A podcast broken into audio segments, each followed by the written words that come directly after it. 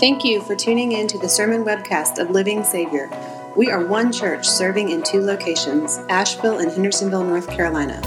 For more information, go to lsavior.org.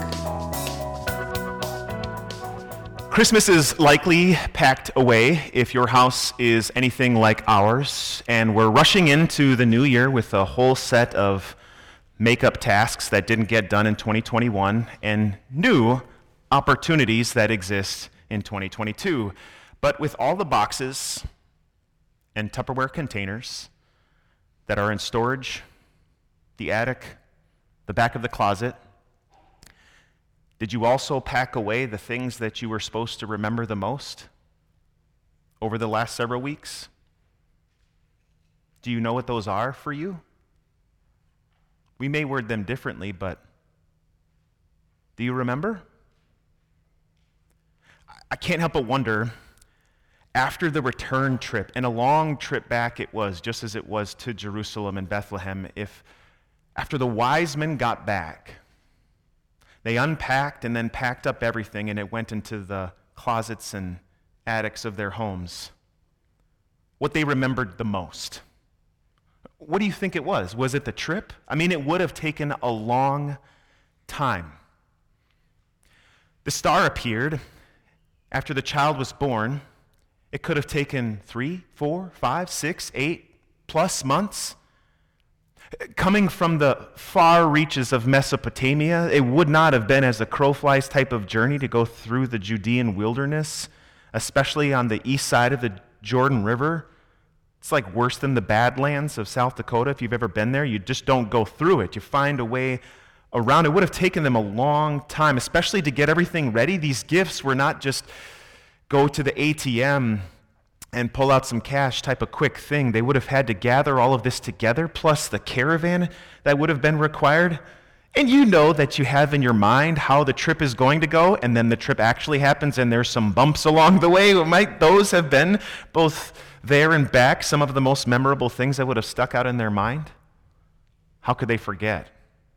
But would that have been the thing they remembered most? What about the people they met along the way? Maybe there's some vagabonds here or there, people living out in the middle of nowhere, and those tend to be interesting individuals. And then there's Herod. Did they kind of have their antennae, proverbially speaking, going off as they met this sociopathic, psychotic individual, as will you learn if you keep on reading Matthew chapter 2 and read other parts of history about him? Did they kind of know that this guy's about a quarter turn off as an individual? even before they had the dream? Or, or was it even the dream? People tend to not have the exact same dream. That's not how things work. That's one of the reasons that people try to kind of discount the resurrection, for example. Well, they all just kind of had the same vision. That doesn't happen. People don't have the same vision, especially hundreds of them, nor are they willing to suffer for a vision. So the fact that everyone saw Jesus, that kind of attests actually to the opposite, that it's not a vision, that it's not a phantom or a ghost, but that he actually rose. So, too, with these wise men, the fact that they all had the same dream kind of told these men this is true. We should maybe avoid this guy and return to our country by another route. Was it the star? You've probably asked this question, as have I. Well, what is up with the star, anyways? How did they even know to follow the star to begin with? Was this like directions? So the voice with Google Maps is turn left, and okay, here we go. Was this like before Google Maps type of thing? How did they even know? And what was the star to begin with? Well, what we can say is that these magi, these wise men from the east, were from a country, an empire that had long had this think tank, a council of advisors. For a long time, they studied not only the stars above, but also world religions, culture, politics, in order to advise the king, to know more about the world in order to function in the world. And for a long time, God had even provided a way for them to learn about this promise. Hundreds of years before the time Jesus came, these empires came and destroyed Jerusalem and carried off the best and brightest into their midst.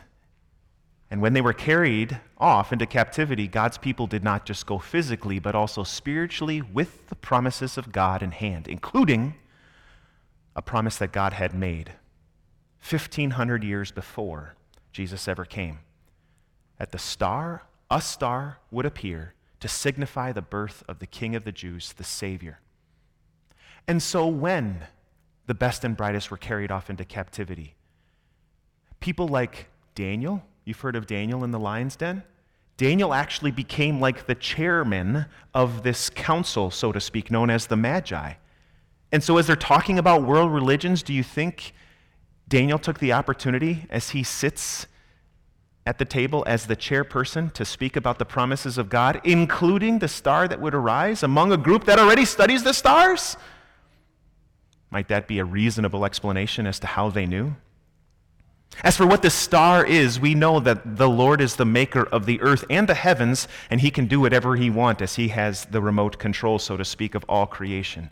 So, of all that we can't say, we can say this God used this miraculous star to lead these men from so far away to see their Savior, and he even called this shot in his promises from long beforehand. He is God after all. Might that have been resonating in their hearts and minds as they got back? Maybe one at a time, all alone, they got back into their special chair late at night and looked up at the stars above and marveled how this all happened? Certainly, they wouldn't have packed away the memory of meeting Mary and Joseph and Jesus. I mean, imagine, long trip. Could you forget bowing down and worshiping a child? How that must have resonated in their hearts and minds. And Mary, after all, remember what it said towards the end of Luke 2? She treasured up all these things and pondered them in her heart. And do you think it just stayed there? she likely poured out the contents of Luke 2 before Luke chapter 2 ever was. Maybe the wise men were the first people to hear words like, and there were shepherds, and they were out in the fields, and then glory to God in the highest, and on earth peace. And if you're one of these wise men, how could you not imagine? How could you not consider on earth peace? That means peace through Him for the earth even to the ends of the earth, even including wise men, even including people like you and me.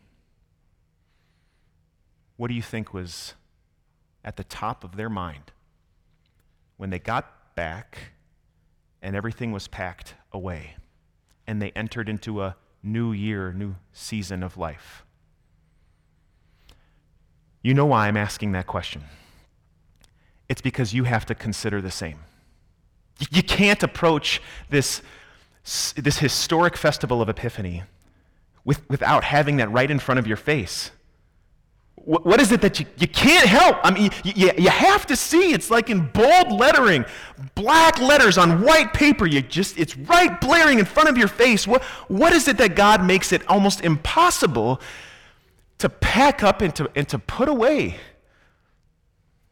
even as we seem to transition into a new season and a new year. How about this? The first of two lessons that you and I have to take away, might I humbly suggest. It is that you can be really, really close to Jesus.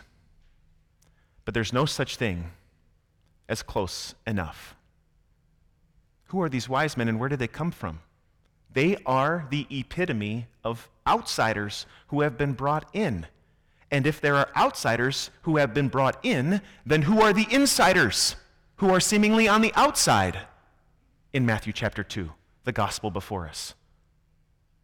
How about Herod? He's the king in Jerusalem, and Jerusalem is not that far from Bethlehem, and look at what he's doing. Oh, yeah, could you go tell me? Yeah, where do you, where you find him? No care at all to worship the child because you know what he wants to do later on. He wants to kill the child whom he views to be competition for his throne as king. So narrow sighted, so humanly psychotic, this wicked king wants to do whatever he can to retain his throne. He would even kill family members if you read more about him in history. Because that's all that matters. And look at how close he is, and look at how far away. Proximity physically speaking, matters none. Oh, oh how about the, the teachers of the law? I mean, they got the Bible in their hands. Yeah, but you, Bethlehem, are by no means least among the clans of Judah. Out of you will be born the one promised from of old, from ancient times. Yeah, so you wise men, yeah, you go ahead, go ahead. And what do we hear about? We don't hear about anyone else except for the wise men going to present their gifts and to bow down and worship him. Maybe it's an argument of silence, in silence, but might I suggest that if you have God's word, this promise from long before from the prophet Micah, maybe, just maybe, if you gave a care, you'd go too? It didn't matter if they were in Jerusalem, consulting the king, spiritually, supposedly, and they got the Bible right in their hands. You can even have that. You could be so close, yet unfortunately so, so far away. So, how close are you? Jesus has not caused the constellations to move, at least last I checked so that a star would appear and you would have to go travel far, physically speaking, to find him. No, instead, he has caused all things to, as we said at the beginning of the service, to be revealed. The manifold wisdom of God laid bare before us so that we would see what the Spirit had intended all along, what God had preordained, that we would have his grace laid right out in front of us. But we have his word. So, just like those teachers of the law in Jerusalem, so what? Might I ask, and might I encourage you to consider something that you could be close to Jesus. But if you start to think that you're close enough, then automatically and by logical extension, you are creating this insiders versus outsiders mentality, whether you think it or not. If church just becomes something we check in to and out of, if the Bible is something we pick up every now and again, just like we pick up our phone or the remote control or whatever else, if this is not part of our life, then, then we're operating under a close enough mentality. And what is that? Not to mention, if we operate under this close enough mentality, what are we also logically saying about those that aren't close enough? That we're the insiders and then they're the outsiders. How bad does that sound? And keep walking down this logical path with me. If we are insiders and then there are outsiders, you know, because they're not close enough, then all they need to do is just get a little bit closer, and then that's it. Box checked. Do we believe that? Of course we don't. Of course we don't. Do you see how dangerous it is that we could ever view our lives in Christ as though we're close enough and that's good enough? Jesus loves me, this I know, and that's kind of all I really need to know. I'm not, I'm assuming a lot, and I'm conveying a lot, generally speaking, in order to identify an ideology that can creep into every single one of your heads and even into mine. And once we're close enough to Jesus, we create these standards, and then that's good enough. How differently the Spirit inspires the writers to write. Describing this life in Christ as a defining moment of who we are. We don't worship because that's just an activity. We worship because this, it's who we are. Believers who are meant to praise God and connect with other people. This is who we are. We don't create these steps and then once we get close enough by proximity, and Christianity is kind of like this area code. If you live in it, you know what number to dial first and then you're good. No. This is a, a three dimensional sphere in which we live by God's grace our status, who we are now and forever, is redeemed children of God. We are family. Better than blood, we are connected together in the blood of Christ. That lasts forever. Maybe of all the things we can't pack away, no matter the year, no matter the day or the week, it is the close enough mentality that can get packed away. But the fact that we are in Christ, that God functions to reach those from afar, th- this is who we are. Consider another thing that the scriptures teach us this morning. So you look back at Matthew chapter 2. You see that in the last paragraph, verse 11, on coming to the house, they saw the child with his mother Mary, and they bowed down and worshiped him. Then they opened their treasures and presented him with gifts of gold, frankincense, and myrrh. Now, I don't think you gave anyone gold, frankincense, and myrrh for Christmas who was not closely connected to you. Maybe you did. Husbands, if you gave that to your wives, way to go. Good job. But would you go to somebody who's way out in the outskirts whom you never met before and present them with such extravagant gifts like this? It, it's kind of like what happened with the charity boxes. Remember, we packed up all those boxes, and some of them we actually got to deliver, and we got to deliver them in the outskirts of Henderson County. Thankfully, all the vehicles that were used had four wheel drive, no joke, because the pavement ended and the inclines happened. Some of those roads are the ones that get washed out, and some of those cases are the ones where children don't get to go to school and maybe even they miss one or two or more meals a day. You might imagine as they saw a box of food how overjoyed they were over a box of food. Imagine if we presented them with a Tesla, several stock in Bitcoin, and a couple bars of gold.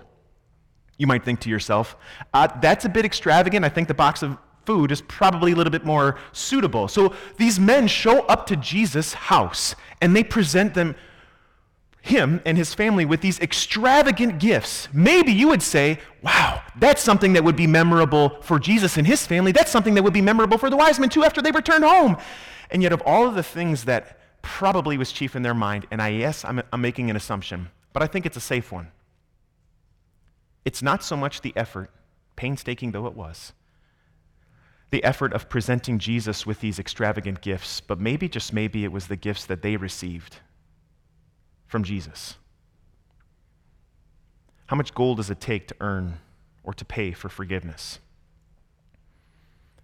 How many expensive spices in their day would it take to equate to the grace that God gives us in His Son? To travel home and to sit after everything was packed away, maybe just maybe they were able to ponder and tackle life anew with this response I have an answer to guilt. I have no fear in death. And I have a Savior that loves me so much that He would reach me. He could have reached a million other people instead of me, but He reaches me. Dear Christian, look at where you are. Read the room. You could be anywhere else. You could be doing anything else besides what you're doing today. And so, what is the chief reason why you are here? Yes, people might attend church for a lot of reasons, but chief among them, I will state and argue, is that you know that you're a child of grace.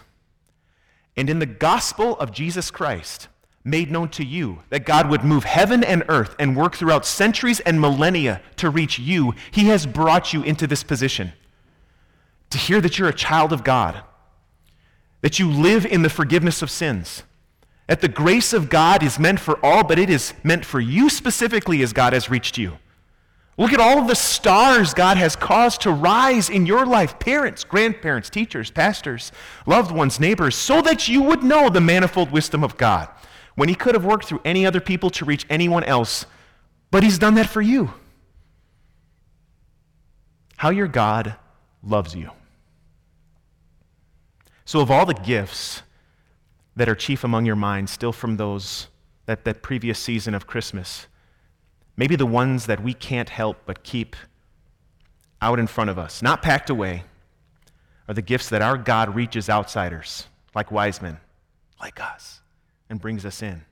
And a close enough mentality, that gets packed up in a cardboard box, in a Tupperware container, inside another Tupperware container, and we put that one away.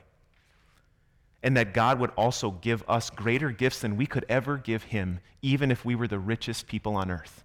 His grace, His forgiveness, meant for all, provided for all, and yet even communicated to us. May God grant us such hearts and lives of true and eternal wisdom. Amen.